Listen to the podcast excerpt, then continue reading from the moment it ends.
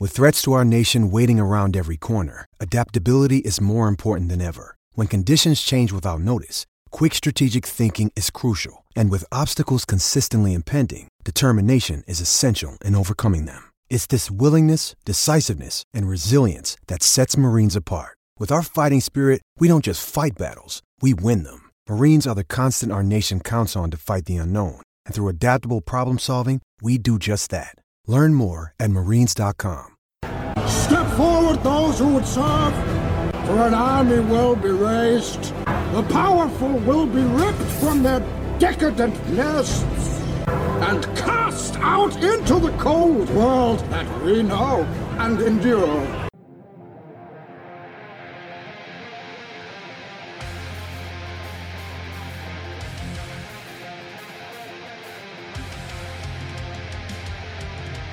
This is the Dynasty Warzone, the People's Dynasty podcast, and here are your hosts, Memphis at DFF Memphis and Jerry at Jerry Sin DFF.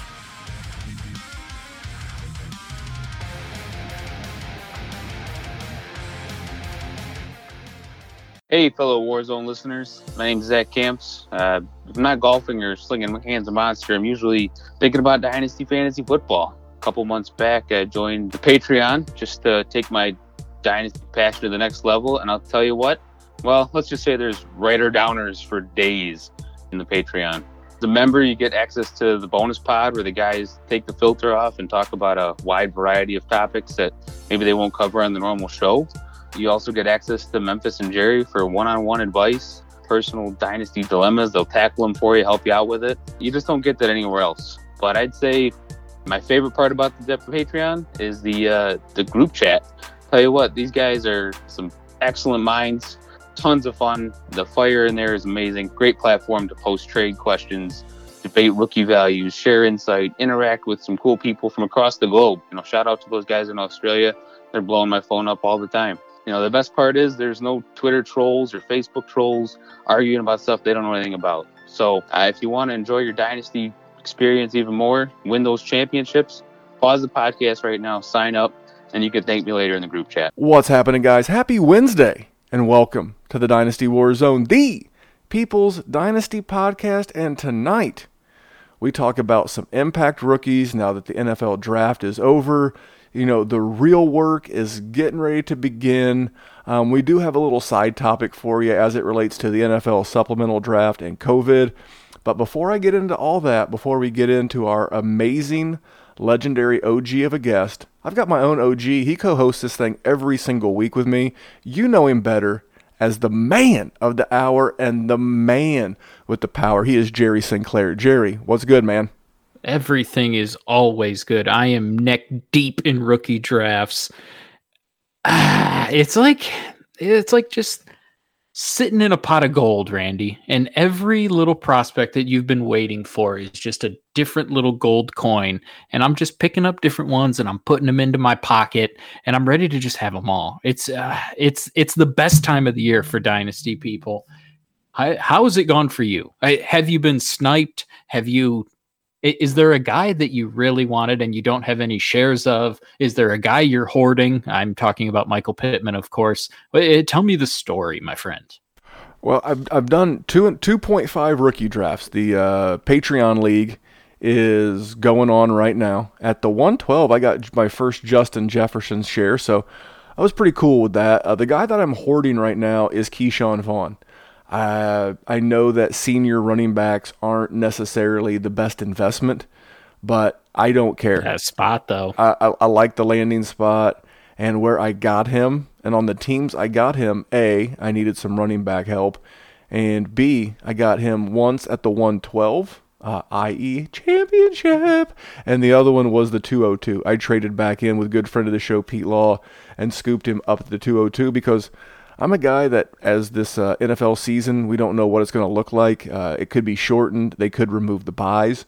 If that happens, man, you need running back depth, and I'm I'm chasing ships. And starting next year, 17 regular season games going to be a uh, a different animal. If if you know what I'm talking about, I mentioned the Patreon. Man, we are we are just having a ton of fun. We have welcomed in five new patrons in the last I don't know five days, seven days, whatever it is, man. And, and you guys are lighting it up over there in the group chat. Um, and you, you heard the testimonial at the beginning of the show. The, the guys have been recording those on their phones and just sending them to me, and I've been adding to them. But um, we did a Patreon last night uh, about it's a, it's a it's from a Disney thing. It's called Everything Speaks. You can do it. Um, you can figure out what that means by going to Lessons from the Mouse and, and, reading into it. But this was what one of our Patreons wrote and, and emailed me today. He's like, the value in the words that Randy hands each Patreon extends far beyond the game of Dynasty Fantasy Football. Everything Speaks is an applicable approach to most things in life. If you're not listening, you're missing out. Man, that made me feel really, really good because I want to help you with your dynasty roster, but man, if I can help someone, uh, this is going to sound corny as can be, but in the game of life, Jerry, are you kidding me? Isn't that what it's all about? That is exactly. And listen, we're all going through stuff right now. We're all experiencing things that our parents didn't experience, our grandparents didn't experience. It's a whole new world. Man, what what a tie-in! This guy, first real transition of your career man, much like that comment, that'd bring a tear to a glass eye. Um, real quick, uh, the, the new project over at the Dynasty Happy Hour continues to get great feedback. Again, why do I do that show? Because it allows me to help Dynasty people with their rosters. If you're interested, go to the Dynasty Happy Hour show feed on iTunes, Stitcher, Podbeans, wherever you're listening to this podcast and uh, it drops on Fridays. And we're going to have a new one this Friday for you. I'm going to warn you, this show is going to be just a hair over an hour. One thing that Jerry and I are kicking around based off of the, the success, and you guys, you guys write the show. You, the listeners, tell us what you want. And Jerry, you know what listeners want right now? What do they want right they now? They want mock drafts. Oh my God.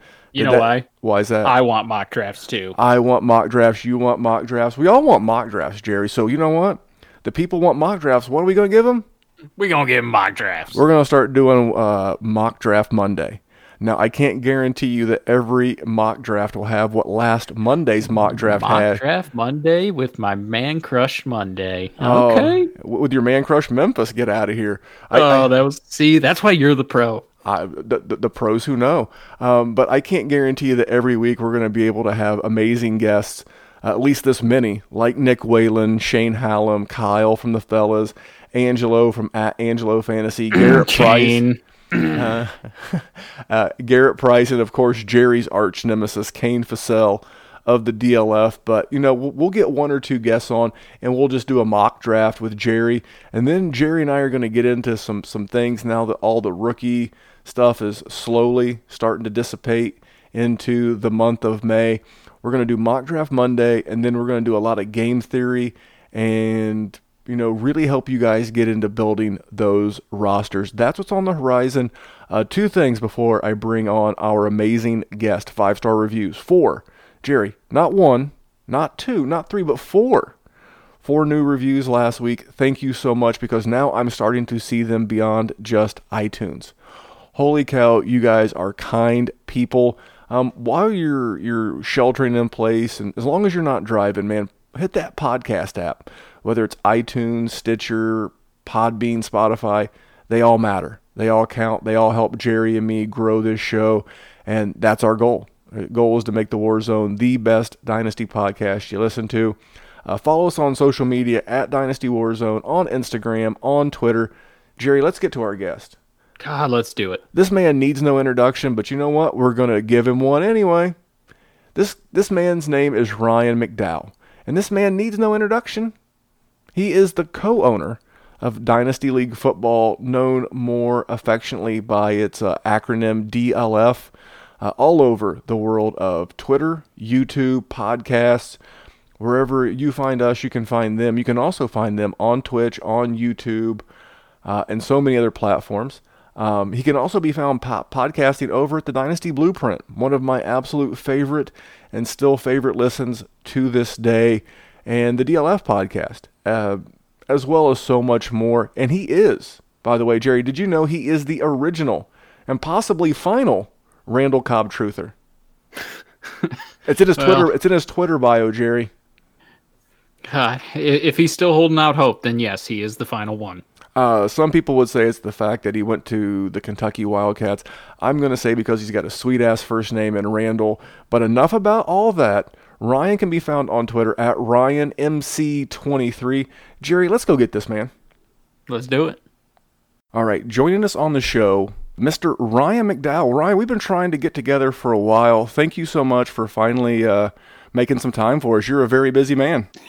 I am. I, I, stay busy, but definitely glad to to jump on here with you guys tonight. Uh, lo- lots of good uh, topics to discuss. Uh, hundred percent. Um, one of the ones I want to get to in a minute is about how COVID nineteen could have an impact on rookie drafts. But speaking of which, do you have a lot of drafts going on? Do you have? Uh, we're going to get to some guys here in a little bit, but any any uh, trends you're seeing out there in the dynasty world? Yeah, I mean, it's just it, it's really just um, I, I, guess coming to the realization and, and it's it's been a, of course the talking point for months if not years the the depth of this class and and now that the NFL draft has come and passed we we know the landing spots and we know the draft capital and in in so many cases in the majority of cases that has worked in the favor of these players not just the guys at the top, but even players that you're taking in the second, third, or, or even fourth rounds. We've got nice landing spots for these guys. And uh, I mean, more than ever, I want I want all the rookie picks this year. So that's really just uh, one thing that continues to stand out to me is how how deep this class is, and uh, e- even if you have a handful of third rounders and that's all, you're going to come come away with some pretty good options. Yeah, I've I've seen Van Jefferson go in the late third in two drafts with several people from within the industry and, and names of podcast hosts and writers that we know. That's how full this draft is. A guy who yeah. got second round NFL draft capital to go to the Rams uh, with Brandin Cooks out of the way, and he still went like at the 308 ish range in some some super flex drafts. What about you, Jerry? Uh, what are you seeing in, in your rookie drafts? I mean, I think the top is pretty chalk. I think the top four is pretty stable. I think the question with the problem is I'm a Lions fan, so I have bias for DeAndre Swift. But eh, I got to the point where it was between Dobbins, Akers, and Swift, and I think that's sort of. I think it's Akers and Dobbins is sort of a one of the polarizing things that people aren't sure of. I, I like both spots. I am not the biggest Cam Akers guy in the world, um, but to see Dobbins in Baltimore just it's like a a rainbow on a sunny day. That's what it is. uh, he gets matched up with Lamar Jackson. He gets put into the same offense, same type of offense that he get had at Ohio State. Is there's just a couple little battles that you continue to see people starting to sweat over. But uh, but like what Ryan said, this is a deep class, man. You get to the 18th, 19th, 20th pick, and you're still looking at a guy going, "Oh my god, I'm going to get him. This is great."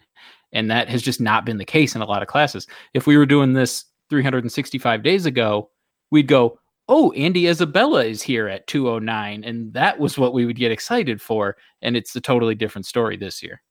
Well, I'm glad you, you brought up the depth of this class because it could have been deeper. Had guys like Chuba Hubbard, Travis Etienne, Najee Harris, Devonta Smith, and others, had they came out, I mean, think about it. I mean, the first 36 picks would have been great. But that's part of the reason why we invited Ryan to come on. He and Scott Fish, uh, that fine man, they were discussing the impact of COVID 19 on the potential NFL supplemental draft. Ryan, do you want to cover a little bit of that, what you and uh, Scott were talking about? Sure. So we we talked about this both on the on my podcast Dynasty Blueprint uh, and also on the podcast that Scott and I share together, uh, Commission Impossible. And and it's an important topic, uh, certainly. Uh, I don't think anybody would uh, would disagree with that. But I would also say, kind of at the beginning here, I, I, think this is a long shot scenario. Um, I don't think this is something that we're actually going to have to deal with, but at the very least, it's something to consider. So um, the the, the topic that we had talked about, and um, I, I, think the first person that actually kind of put this on on my mind is one of my fellow writers at at DLF, Scott Connor, who just mentioned what if we see some of these guys in the supplemental draft? How how do we handle that? Because we know there's a supplemental draft every year, and um, 99% of the time we just don't care about it because there's not players of impact. We have to go back to 2012 when Josh Gordon was in the supplemental draft to to really have anybody that honestly that mattered for fantasy football purposes.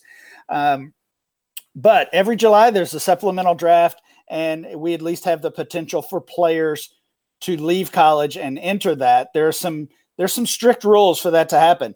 Basically, their el- the player eligibility has to change between the uh, the deadline to declare for the NFL draft and the deadline to declare for the supplemental draft. So maybe that means a, a player flunks out of school, a player gets arrested and gets kicked off the team. Something like that has to happen typically.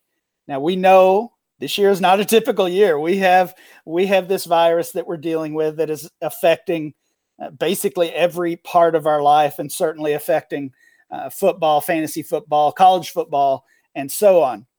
So that just leaves a lot of questions. We don't know what's going to happen.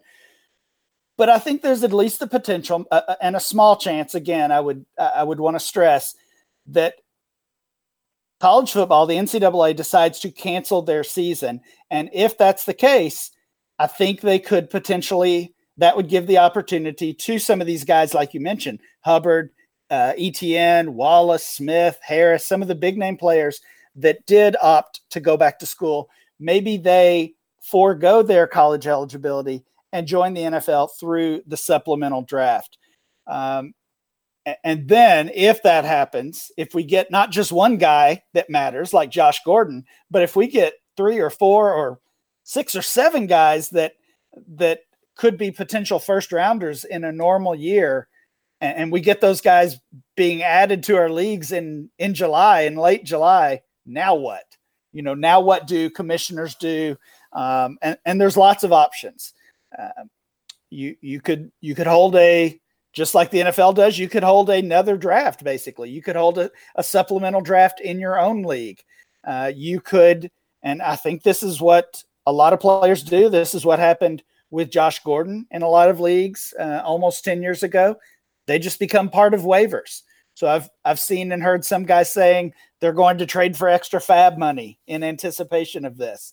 Um, I've seen lots of uh, commissioners suggest that they push the draft back until uh, until after the supplemental draft. I wouldn't do that. I, I think that is um, an unnecessary step because again, I just I really don't think it would it would happen. Uh, there's there's so many uh, you, you know so many dominoes that would have to fall in the exact right place and right order for this to happen. First, the NCAA would have to cancel their season and they would have to cancel it by July. They would have to make that announcement, not just a delayed season, which I think a lot of people might be anticipating at this point, but they would have to cancel the season. Um, they would then have to, and, and honestly, I'm not even sure whose decision this is, if this would be an NCAA decision or an NFL decision, but they would have to consider the canceled season impacting the player eligibility. So instead of getting kicked out of school, instead of um, being academically ineligible, now this uh, potential cancellation because of because of COVID nineteen that makes you eligible for the supplemental draft. And then, of course, we have to have the players actually opting in, giving up their their final season or final couple seasons potentially uh, of college to come into the into the NFL because what we see we uh, we we see it with Gordon who was called a first round talent. Usually in the supplemental draft, you're you're not going to be picked maybe at the same level you might have in in the traditional NFL draft. So we think of Hubbard, we think of Etienne, DeVonta Smith, and uh, and Wallace. We think of these guys as as potential first rounders. They probably would not be drafted in the first round of the supplemental draft. So now those guys are giving up uh, giving up money in order to go ahead and enter the league rather than waiting. So that's a that's a very long-winded way of saying I don't think this is going to happen, but uh, commissioners and leagues have have plenty of options if it if it does. Yeah, I w- I wouldn't dare uh, bring up the hey, we should wait until mid July, first of August to have our rookie draft. we, I- we all have the itch. We can't wait that long. Stop That's that right. nonsense. it, it's it's been it's been going crazy, but I I did that was a, a a a big thing that I wanted to make sure that we covered just to keep that bug planted back there. Even the most experienced GMs and you know you and Scott did a great job, and you did a great job there breaking it down. But just want to make sure that that's out there. Um, let's switch over to the actual draft. Ryan, I'm gonna hit you with a two-parter. Uh, which GM this past weekend did the most to help dynasty owners everywhere? And is there a GM out there in the in the NFL who has a style that em- emulates your own? Oh, that's a fun one. Um, so as far as the the the GM that maybe helped us the most, I think you ha- you have to look at volume when it you know when it comes to the picks made. Uh, of course, Clyde Edwards-Hilaire landing in Kansas City um, does a lot to impact dynasty owners, giving us potentially a new RB one, a new top twelve running back, and um, but that was that was really the only impact pick they made it uh, on the offense. So I'm going to look uh, look for a different team. The Colts also gave us a new potential RB one, a, a new potential dynasty top 12 running back, maybe even higher than that. and Jonathan Taylor in the second round, Uh, but then they also add Michael Pittman. Actually, they drafted Pittman before Taylor, so now we the Colts are bringing in two. Um, two very talented players who uh, Taylor is going to be a top two pick in the majority of rookie drafts. Pittman, a nice option in the late first round, early second round. Uh, you look at some other teams who did the same. Of course, Cincinnati uh, with Burrow, at, Joe Burrow at the top. We that gives dynasty players a new QB one, uh, just like the these running backs, a new top twelve running back, uh, new top twelve quarterback, I should say. Burrow's already being valued as a QB one, uh, and and I think that's the the correct evaluation for him. And then they grab Tee Higgins at the top of the second round. Probably going to have to wait a year on him, but definitely think he's going to be an impact player eventually. And then the Raiders just went all out, adding some weapons: Henry Ruggs, Bryan Edwards, Lynn Bowden. Love what they did. They needed uh, needed some receivers, needed some playmakers after uh, the Antonio Brown experiment failed last year, and and you know I don't I don't think they did anything wrong there. It was just terrible timing. Uh, but they they thought they had their wide receiver one, and they end up with with Tyrell Williams as their their wide receiver one, and that's never a good thing. So adding Ruggs, Edwards, Bowden uh, is, is going to be huge for the Raiders. I, I like it. One thing, so, and I think you've probably heard this too, that again, going back to the COVID, that it may shorten mini camp, off season camp, and everything.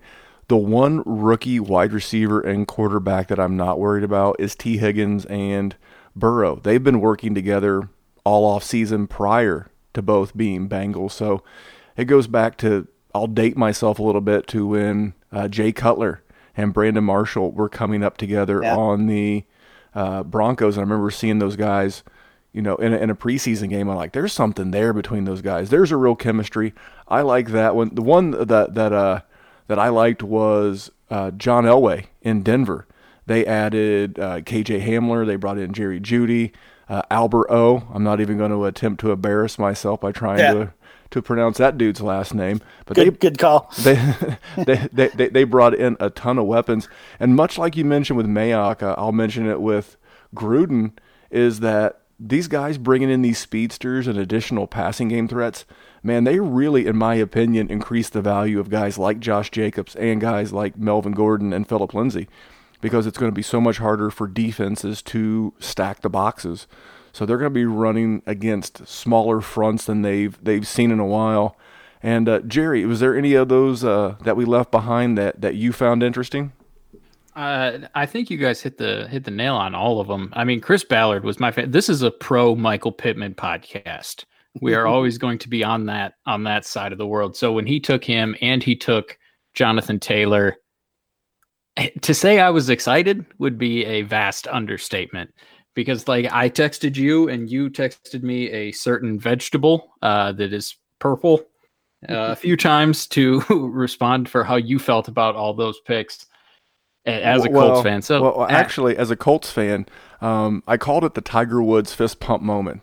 You know, yeah. they, they, they said Michael Pittman Jr. I just my, my wife was uh, outside. My son was playing Xbox or something. They said Michael Pittman Jr. I just quietly on the couch gave it that little fist pump. Uh, I'll be honest. I, I'm glad that the Colts finally put a premium talent behind that offensive line at running back for like a dynasty standpoint. But I'll be honest, as an actual Colts fan, I really wanted them to take Antoine Winfield Jr. there. That was the pick that I wanted. Um, and then because I think they can get one more year out of a guy like Marlon Mack and Jordan Wilkins. But you know what? Uh, it's not my call to make. So yeah, I, I, I, think the other situation that stands out to me, and not just necessarily this draft, but really kind of the the team building from a whole, is Jason Licht in Tampa Bay. You look at that team, and that's kind of what I think about my strategy because they're certainly trying to win now. Uh, they're winning with it or, or, going into the season with an older quarterback obviously one of the biggest moves of the offseason from a from an NFL perspective is the addition of Tom Brady. I typically in, on my dynasty teams like to rely on those older quarterbacks because they're they're they're safe but they're also cheap. You know, guys like Ben Roethlisberger and uh, I mean they're they're all kind of trending na- down now at this point, but you know, for years now we've been able to rely on Brees and Ben and Brady and Rivers and those guys. Um, but but the Bucs are also built around strong wide receivers, Mike Evans, Chris Godwin. That's all of my dynasty teams. Uh, that's that's what I'm going to build around. And they're they're waiting on the running back position. Yes, they they spent a second rounder a couple years ago. I believe it was the second rounder on on Ronald Jones, and that hasn't worked out. But they waited. They didn't go after one of these uh, one of these top five backs. They grab Ke'Shawn Vaughn, who uh, on his own, I'm not exactly uh, excited about coming into the draft, but it's it's a great landing spot. And and again, that's how I build my dynasty teams. Uh, focused on those wide receivers as the cornerstone pieces, and then grabbing some running backs to fill in around them. And I think the Bucs are in a position to win now uh, with the moves they've made, but also set up for the future as well. So that's that's obviously what I tried to do. I hope to do in my dynasty leagues. Uh, Jerry, remind me who's the uh, GM of the Lions, and is that who you're reminding your own style of? Because uh, you're in the middle of a, of a rebuild yourself in one of our leagues. No, I'm going to actually try to accumulate good players on my team, so I am not going to emulate Bob Quinn. Listen, I think Bob Quinn did a pretty good job, but if we're going to talk about GMs that did the worst job for dynasty fans, he did the worst job because we all wanted DeAndre Swift to land somewhere I don't know, more productive, sexy, less competition. Sorry, guys. this is what the Lions do. They rip your heart out and they step on it.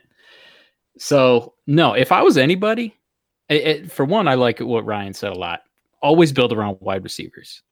I like to build around wide receivers and quarterbacks, and I just swap out my running backs eh, at a whim. I have no loyalty to any of them, sometimes to a fault. It happens. Uh, but if I was anybody this year, like we talked about before we started hitting record, Randy, I've blown up a lot of teams. Once I get a third place, it just does not sit well with me, or I lose in the first round, and I will blow it up. So I got in 2020, I'm Chris Grier of the Miami Dolphins. Just blown it up. Give me picks. We'll we'll start from the bottom as best we can. Well, I, I think we're all in. I was going to say I'm Howie Roseman because I have an uh, an un uh, d- dying love for Carson Wentz, but that's not really it. I, I'm much like you guys. I build around the wide receiver, and that's what Chris Ballard of the Colts does. I mean, he gets all of his fun. I call them tent poles. Like when you put up a tent, you have to put the poles up first to build everything else around it. I want a few tent pole players. If it's a super flex, I got to have at least one solid quarterback, um, one elite, hopefully uh, elite type running back, then two elite wide receivers and hopefully a good tight end. I'd like to build around those five. And then I can just plug and play um, in rebuilds. Jerry, we've talked about this a, a bunch of times on this show. I'm always going to go out and get those young wide receivers. And the one rebuild you wrote me into, thanks very much. Uh, I traded everything away for picks, but I walked away with Courtland Sutton, Terry McLaurin, and DJ Moore, and a couple of young tight ends and one quarterback. And then, but I've got like five five picks in the top two rounds this year and three firsts next year. So I'm I, i have got my core of, of what I want to build around. So I, I think I'll go out and get the championship pieces later. I really hope as a Colts fan uh, that we can be chasing a championship. Uh, let's move on to some more of the rookies because I think that's what people are tuning in for right now. Um, I don't want to forget them because they're super important, especially in Superflex. That the top eight, if you will, the big five running backs, the big three quarterbacks. But I'll start with Jerry. Jerry, was there a rookie or two that landed in just like a spot where you're just like that chef's kiss? You're like, man, I like it, uh, and he's going to have a better career and dynasty value because of it. It's it, maybe it's it's lazy of me because it's a guy I liked going in, but it's Denzel Mims. He's landing in a spot where he has an opportunity to be the guy. Now, granted, all of these guys have to perform once they're there, but if he does perform, he is the guy, and he's matched up with a young quarterback who can sling it in Sam Darnold for the Jets. So I I really liked that landing spot, and yes, Adam Gase is a character. he is not uh, not friendly to us as fantasy owners, but just because he's there now does not necessarily mean he's going to be there in the future or he got it right and he is still there. So e- either way, I think it's going to be okay situation. I just like Denzel Mims. I like big body guys that can make those tough catches. He's, you know, I, I've heard he's lazy and you know he doesn't run the crispest routes, which which is fine. If you're the only guy in town, it doesn't matter. Look at look at what Darren Waller did. Is is Darren Waller the greatest athlete that has seen the field? No, he's not. But he was the guy, and he won some leagues because of it.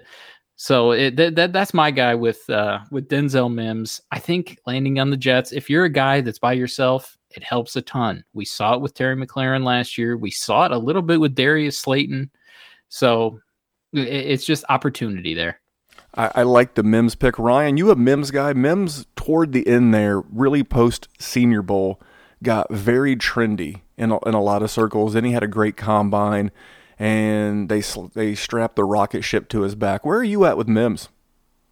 Yeah, I like Mims. Uh, I'm buying in. I think uh, his his post NFL draft ADP is kind of slotted him in in that early second round range, which I think is is exactly where it should be.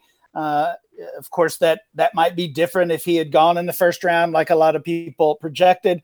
Uh, but I think landing later in the second round, uh, I, th- I think there's some questions about the Jets, uh, just uh, really because of Adam Gase.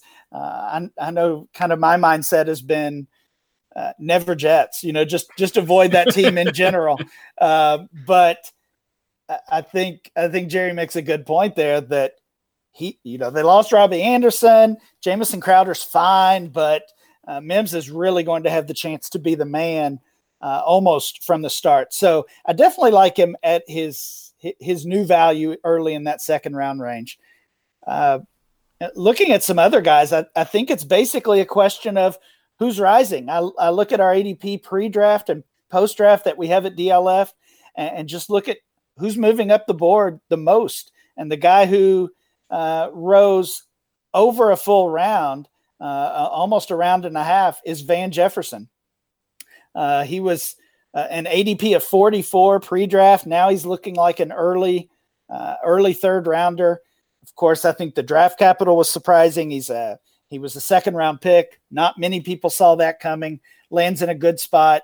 Uh, Brandin Cooks gone from the Rams, and and the idea is that Jefferson can uh, can can slide in and take that production, but it's a very different role than what Brandin Cooks was playing. Certainly, uh, in, in fact, Van Jefferson and Cooper Kupp feel a little uh, a, little too similar for me. So um, Van Jefferson in the third is is fine. A couple other guys that are rising. Darrynton Evans uh, lands with the Titans. Maybe that Dion Lewis role and and Ke'Shawn Vaughn uh, that that we already mentioned, uh, just coming in and, and potentially starting early on for the Buccaneers. Well, you, you keep preaching that good Ke'Shawn Vaughn because I've done two rookie drafts. I got him at the 112 once because I needed some running back depth, and I traded back in and I got him at the 202. I, I liked the talent pre draft. I liked the post draft landing spot, and I think he's going to have a nice role there. and uh, that that was one of my absolute favorites. Here's one that's uh, kind of creeping up, and I'll ask you, Ryan. You know, how's his DLF ADP? And that's Joshua Kelley, um, another guy who had a, a really good Senior Bowl. And uh, in one of my two drafts, he went at the 212, and that's by a really savvy redraft guy. He's been top 10 ranked over at Fantasy Pros three years in a row and he took him at the 212 and then in my other draft he went at the 311 but when wheeler his name's kevin wheeler at ff underscore wheeler when he took him at the 212 i raised an eyebrow like i said this guy's super savvy and there's not a whole lot between him i think he's a very complementary piece to what austin Ekeler is going to do there in la whereas i think justin jackson's a little bit more redundant to what Ekeler does. And then this is a guy that I'm slowly turning the corner on, and that's Laviska Shenault. Uh, he went at the 202 in one of my drafts and the 206 in the other. I think the 202 is a little high, even for a super flex. But uh, when I heard that there's thought that he could be used in that Deebo Samuel role as the perfect complement for uh, DJ Chark, I was like, man, you know, what a great idea. And Jay Gruden is not a bad offensive coordinator. Andy Dalton, when Jay Gruden was his offensive coordinator, had some of his best years. So what what have you seen at the DLF? I know you run the best rookie mocks uh, out there, and have you seen any movement on Kelley or Laviska? Yeah, Kelley Kelley's moving up a little bit, not nearly as much as I thought. His his post draft ADP uh, is right around thirty, so we're looking at a mid third rounder. I think that's great value. Uh, he's in a tier with a lot of other running backs who all had excellent landing spots, and and honestly, uh, I think I've said it on other shows now. I really like the landing spots of, of basically all of these running backs. There were about 20 running backs drafted, and I think 18 of them had had great landing spots for the type of player they are. Kelley would certainly be in that group. I think you made a great point. Uh, Jackson and Ekeler, kind of the same guy, uh, and Kelley is not. And because of that, we're going to see him have a have a role. I think we could kind of say something similar with Chase Claypool in Pittsburgh. I was surprised they took him because they've got the three solid wide receivers and and Juju Smith Schuster, Diontae Johnson, and and James Washington. But all three of those guys are kind of kind of similar players. So again, use that word. You use that word redundant, which I think makes a lot of sense there. And Chase Claypool is certainly not redundant with any of those guys. Very different type of player and, and one that we could see used immediately because of that. But I like the Kelley call. I think he's a he's a steal in the mid third. I'm comfortable with him more uh, in the range you were talking about, late second, early third. No problem taking him there. And the other player, oh, Laviska Shenault actually fell a little bit. Um, he he currently has an ADP of 19 overall. It was 14 coming in. Surprised he would fall. I, I I guess that's a a Jacksonville Jaguars concern. Well, I think um, I think it might be he's getting squeezed by the the risers of guys like yeah. Ke'Shawn yeah. Vaughn could be could have leapfrogged him based on the landing spot and the fact that he's a running back. We just love us some running backs. Yeah, very good point, and and it, that may be the case. It may it may be um, you know not even anything or any specific concern about Shenault, but uh, Zach Moss gained some value. He's he's now ahead of Shenault. Um, Michael Pittman, we've already talked about, certainly gained some value. Aiyuk, Brandon Aiyuk got that first round draft capital and moved up, and and uh, obviously Ke'Shawn Vaughn was one of the big risers as well. No, I, I agree. That's uh, that's a good one. And uh, before we get into the other thing, um, go, I want to stick in Jacksonville for just a second because it's worth noting.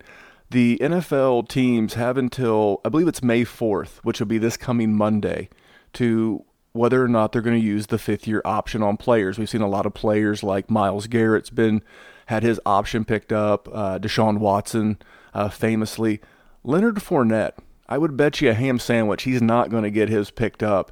And they didn't draft any running backs, but they have a couple of guys to keep an eye on. You know, maybe Ryquell Armstead's on waivers now that you've done your rookie draft. Um, and maybe this guy didn't get picked up because he was an undrafted free agent, but you know what a fan, uh, friend of the show, Shane Hallam is of James Robinson. if something were to happen to Leonard Fournette, there's not a whole lot of street free agents. So just a couple of names I wanted to throw out there. Have you seen any movement on Robinson or, or heard anything, or are you seeing any uh, trades involving Armstead uh, based on any Fournette news? No, I haven't. Um, I, I actually, you, you know, we we kind of feel. I mean, we we do this stuff every day as as um, active dynasty players as degenerates was the word you were looking yeah, for. I was I was trying to avoid it, but yeah, let's let's go ahead and say it. Um, so you know, we're kind of in the weeds on this stuff every day, all day, every day. But the reality is that I mean, dynasty players are are very reactive. So we should have been selling uh, selling Leonard Fournette three months ago when he was racking up 100 targets or, or whatever the crazy number was. And and instead we or at least I and and many others just kind of held on to him and maybe the same thing will happen again. And th- there were plenty of signs. So I haven't seen much movement or, or, really even much discussion at all on on Armstead or or Robinson. I think Devine Ozigbo is there as well who was kind of one of those uh, I think he was undrafted last year or maybe yeah maybe he was. He bounced yeah, around yeah, a little bit a, he was another um, kind of dynasty darling of of of us degenerates. But um, they they've got some options there. It, it certainly looks like you're going to be right that they're they're just done with him. They can't can't get any value for him because of that contract. So I don't think they're going to uh, extend it for another year and and kind of double down on on the trouble they've had. Uh, at this point, I just expect them to to kind of play it out with him um, I don't think he's going to get outright released, and I, I, would be surprised if they find any type any type of trade partner. But yeah, uh, yeah I mean, to to that point, we should be picking up Ryquell Armstead, and if you're in a super deep league, then absolutely look at Robinson and Ozigbo. Yeah, because if he doesn't get that option picked up, you never know. Mr. Uh, Fournette may make a business decision at some point throughout the season and say, hey, I've got to protect myself and get ready for free agency in 2021. So, uh, spent more time in Jacksonville than I've ever wanted to. But hey, uh, th- these things happen. So we're going to go the opposite side. You know, you, you can't have just the rookies that land in the ideal spot. There were several that that landed in some, and it was like, really? Jerry, did, did anyone land in a spot that had you scratching? Well, when you take your trucker hat off, that had you scratching your head. uh, so I figured the Lions would take her. I'm just going to take Swift because I'm the the resident Lions fan that loves to rant about the piss poor running of that organization.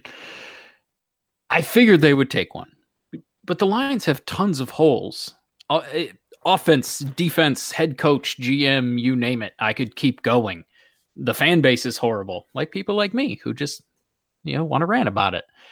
I think taking the running back after you took a tight end at eight overall, and then the very next year you're going to take a running back in the second round after you already have a young running back. And I understand the issues with on Johnson. He gets hurt and he can't be relied on, which is why you did need to address it. It just it killed us uh, in our in our Patreon chat as the Detroit Lions were on the clock in the second round, I said, Is everybody ready for the Detroit Lions to ruin DeAndre Swift's value? And 14 seconds later, they did exactly that. There was a, a, a, uh, excuse me, Ryan. What what what's his ADP about right now? 108, 107, I would assume somewhere in there. Make sure you denote super flex because we typically talk. Oh yeah, I guess that's true. I guess in, in, in a one QB, what would be his ADP? Uh, Swift is three overall. Uh, in one QB? Uh, we're talking about DeAndre Swift, right? Yes. Okay. Yeah. Yeah. In, in one QB, DeAndre Swift is uh, three overall behind Taylor and Edwards-Helaire.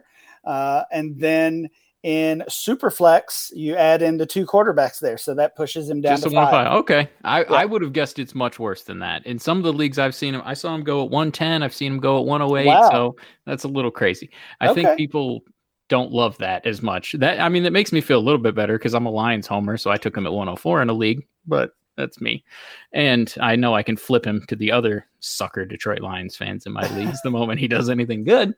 Um, if only I would have done that with TJ Hockenson after week one last year. Jerry missed that opportunity.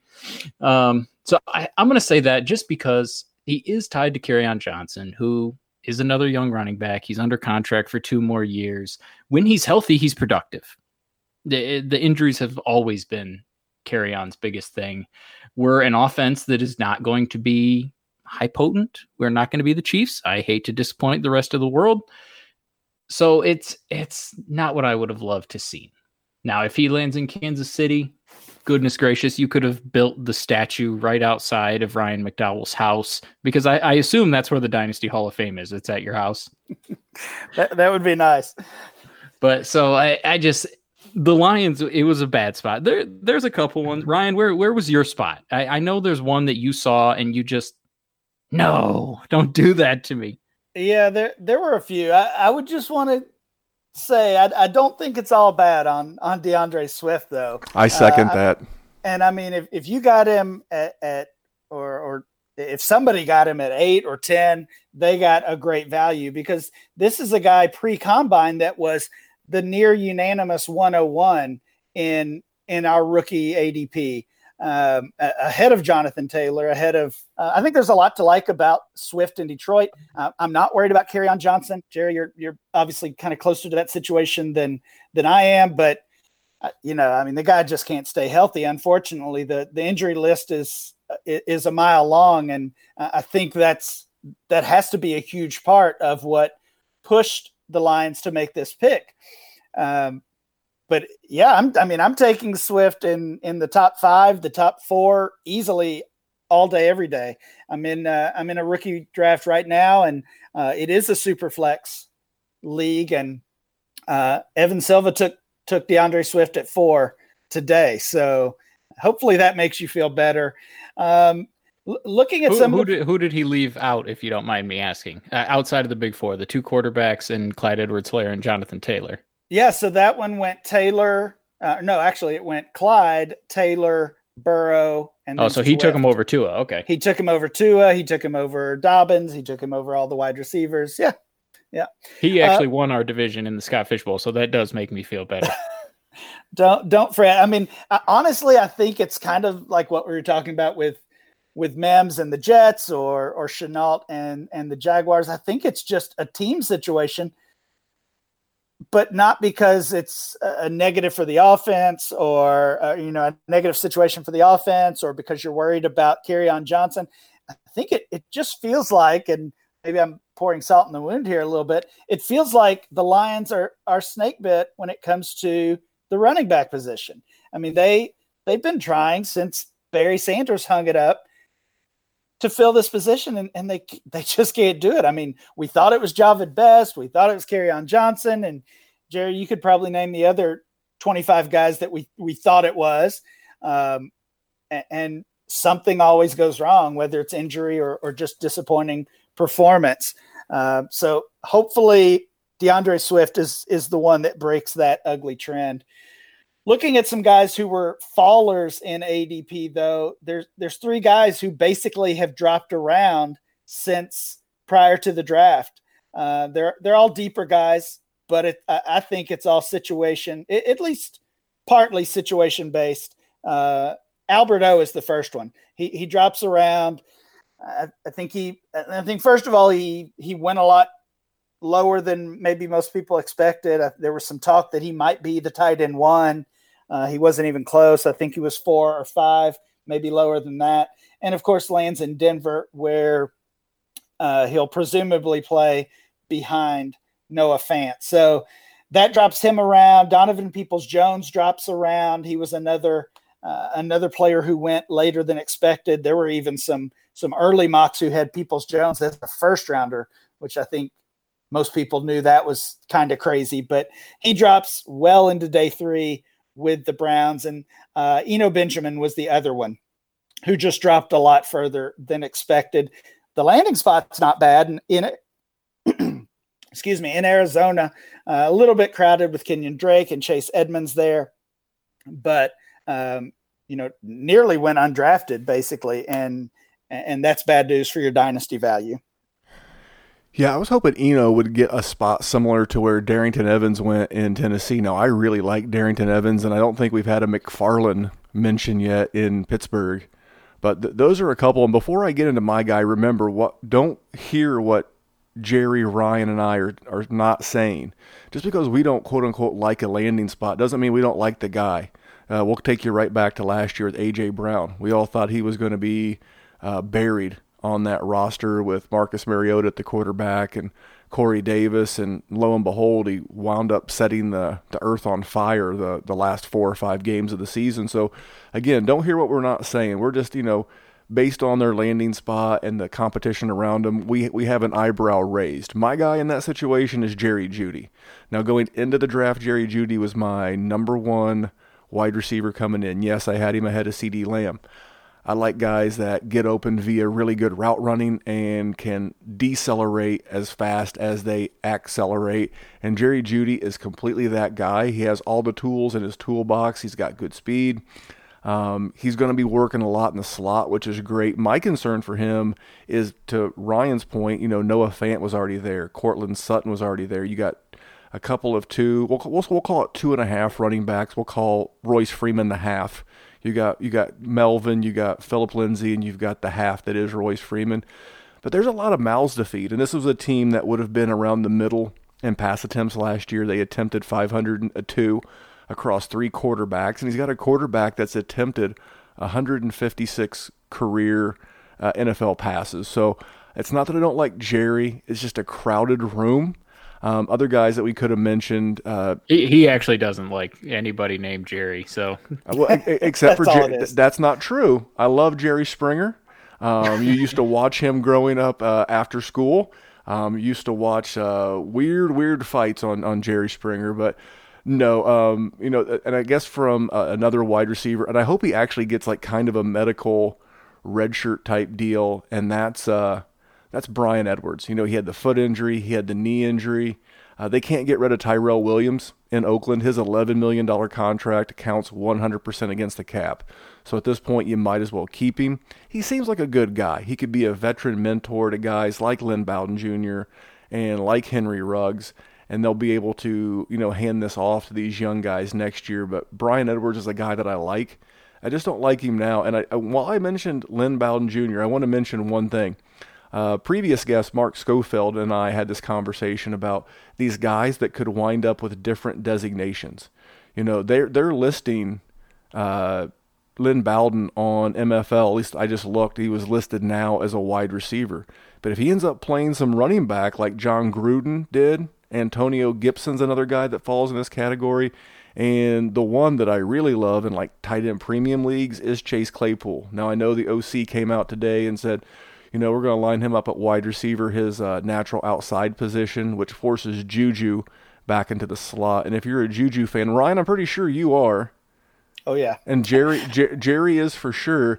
That's two thumbs up because that's put that puts Juju in a yep. spot where he can go back and, and, certainly thrive. But these guys that could get mid-season um, designation changes, some of that could be a real advantage if you know how to work that in the system. Ryan or Jerry, you guys got anything on Jeudy or the guys in Oakland? Yeah, I, I talked about the Raiders earlier. I I love all all of those uh, offensive picks that the Raiders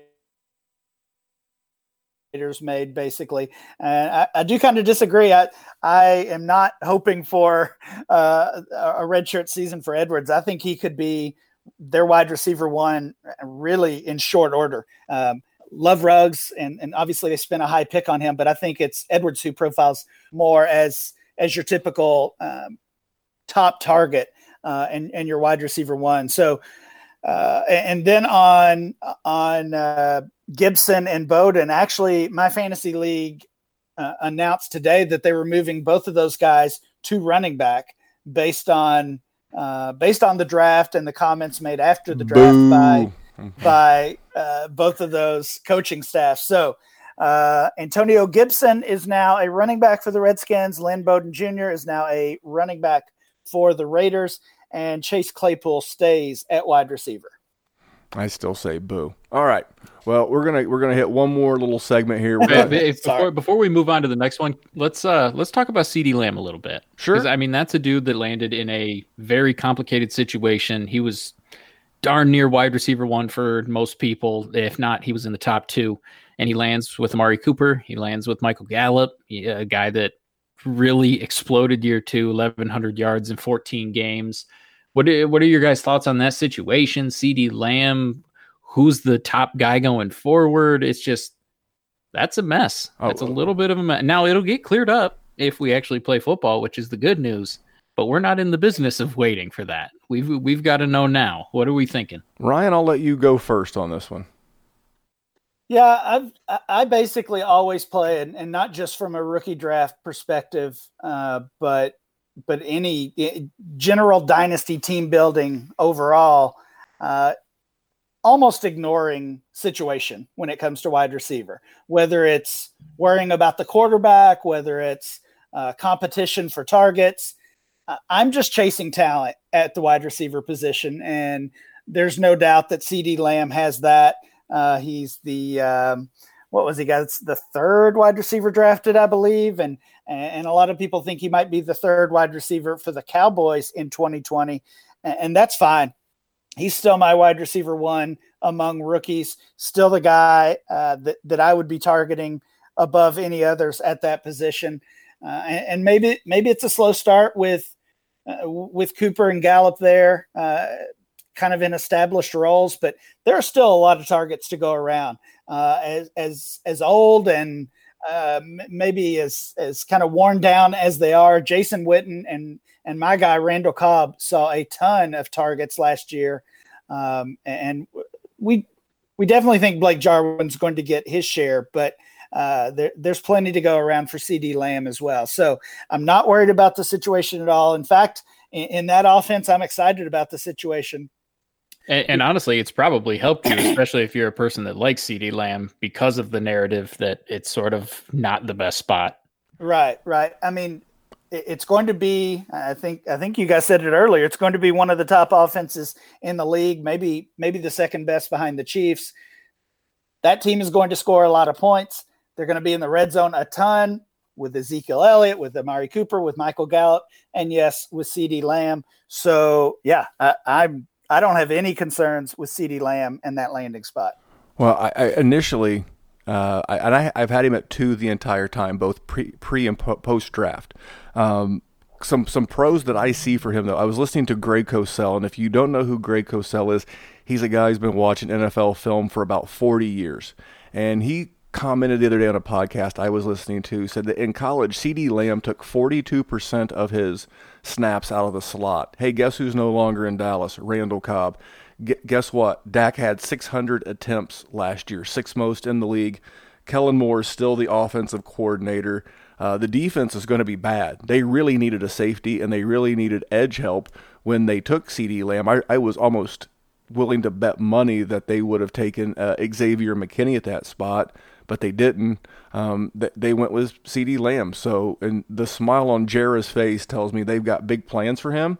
And, and for both Gallup as well. Don't get crazy with your Gallup shares.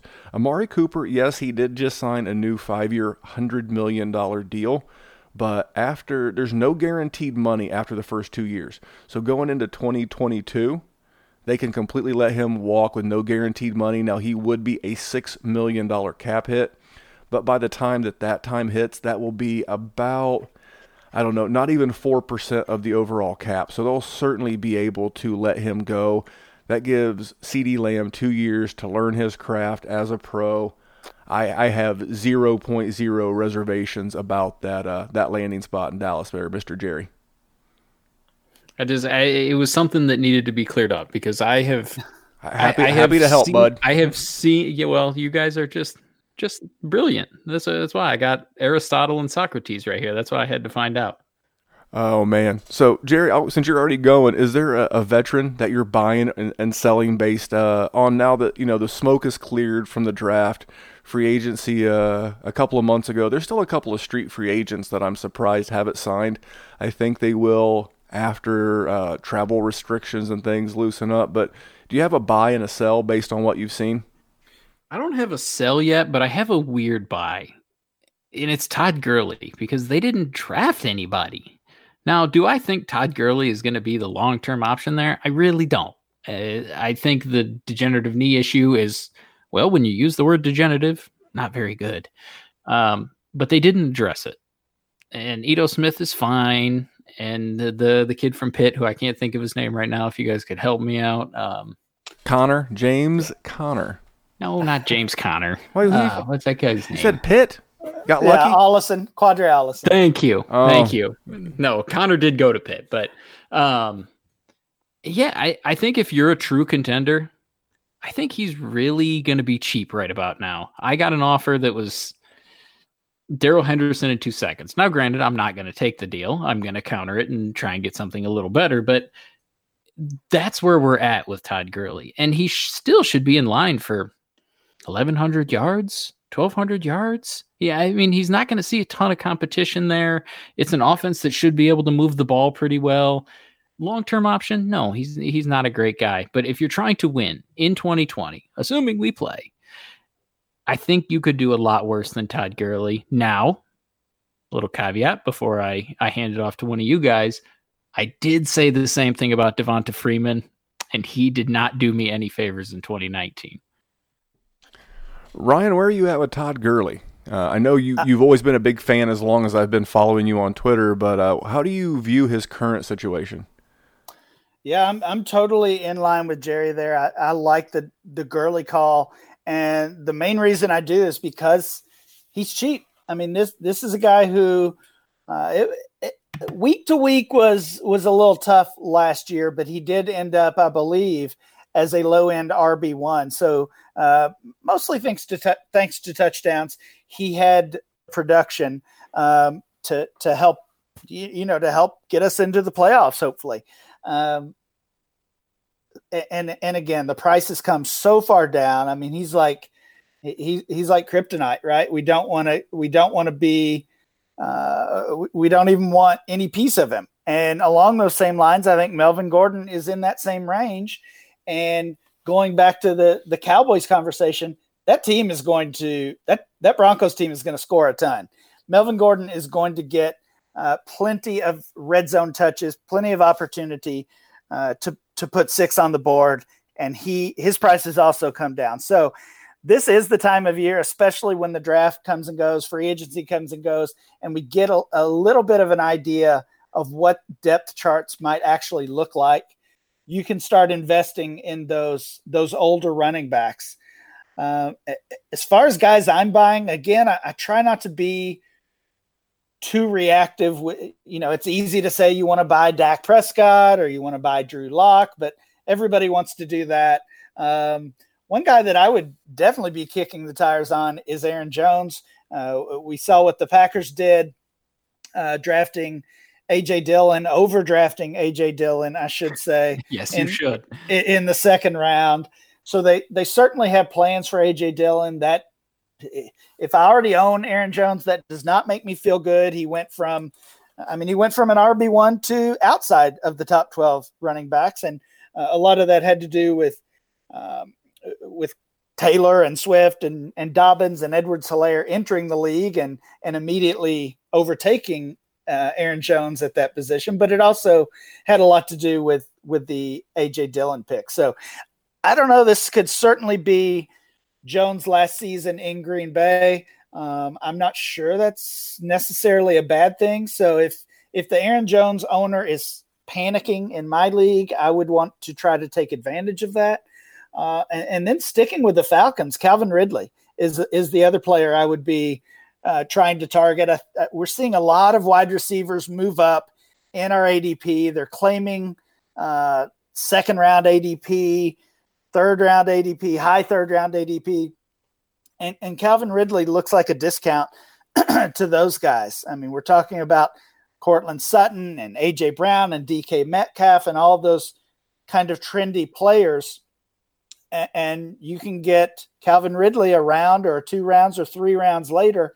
And that's another team that was uh, rumored to be taking a wide receiver, and they did not. So, uh, Ridley's role certainly as the as the second option in that offense is safe. They lost Austin Hooper, so that's more targets potentially going his way. Uh, and then um, I think they also lost their wide receiver three, but I'm blanking on on who that was. Oh, the the Sanu trade. Uh, that's that's what I was thinking. They uh, they made that move. Yep, and uh, they, they they did keep a Russell Gage. So if you're looking for a cheap back of the waiver wire guy to throw on your roster, you never know. Um, should one of those guys get hurt, his role would increase exponentially. This will shock nobody, but I'm saying it from a positive space. My sell is Baker Mayfield. Um, all the news is good. I mean, he got two new tackles. He got a left tackle. He got a right tackle. Um, they're keeping Kareem Hunt. Obviously, Nick Chubb's there all of his skill position guys, both running backs, his new tight end, and both of his starting wide receivers have all been at least 2 1 Pro Bowl. That is good news. Why, why, am I selling a guy with those kind of weapons? I'll tell you. His rookie year, he finished his QB 16. Last year, he finished his QB 20. And how do you help out a guy like Baker Mayfield? You pound the ball. You did not bring in um, Cunningham, the guy who was the head coach of the uh, Redskins last year, the interim head coach uh, who said that they were going to run the ball, and Mister, they ran the ball. He's their offensive line coach. Uh, Baker was 10th in the league last year in pass attempts, but uh, he still only finished last year as the QB 19 in fantasy. I'm using your basic four point per passing touchdown scoring. His name and his age and his cachet carry so much more. And if you're just looking for a chance to get out, maybe you got him at a reasonable value and you want to pivot to a Sam Darnold. Maybe you can, uh, you know, get Burrow. Maybe you can get Tua. Maybe you're just ready to move on, and you don't see Baker as ever really being a top five quarterback.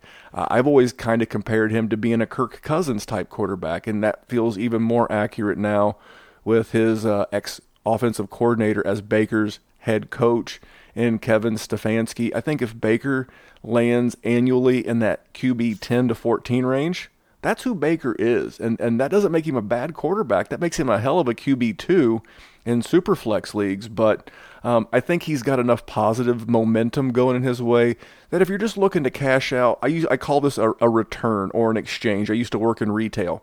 If you just want to go return your Baker and walk away with something that you think is going to do a little bit better for you, you can about break even on the guy. And then the guy I'm buying, Matt Breida, especially if I'm on a contender did a little research today in uh, into Chan Gailey offenses. Chan Gailey is the new OC down there in Miami, and I only went back to his most recent stint in the NFL, which was 2015 and 2016 column plays with the New York Jets. In 2015, uh, his offense averaged, uh, excuse me, attempted 604 passes. 112 went to the running backs.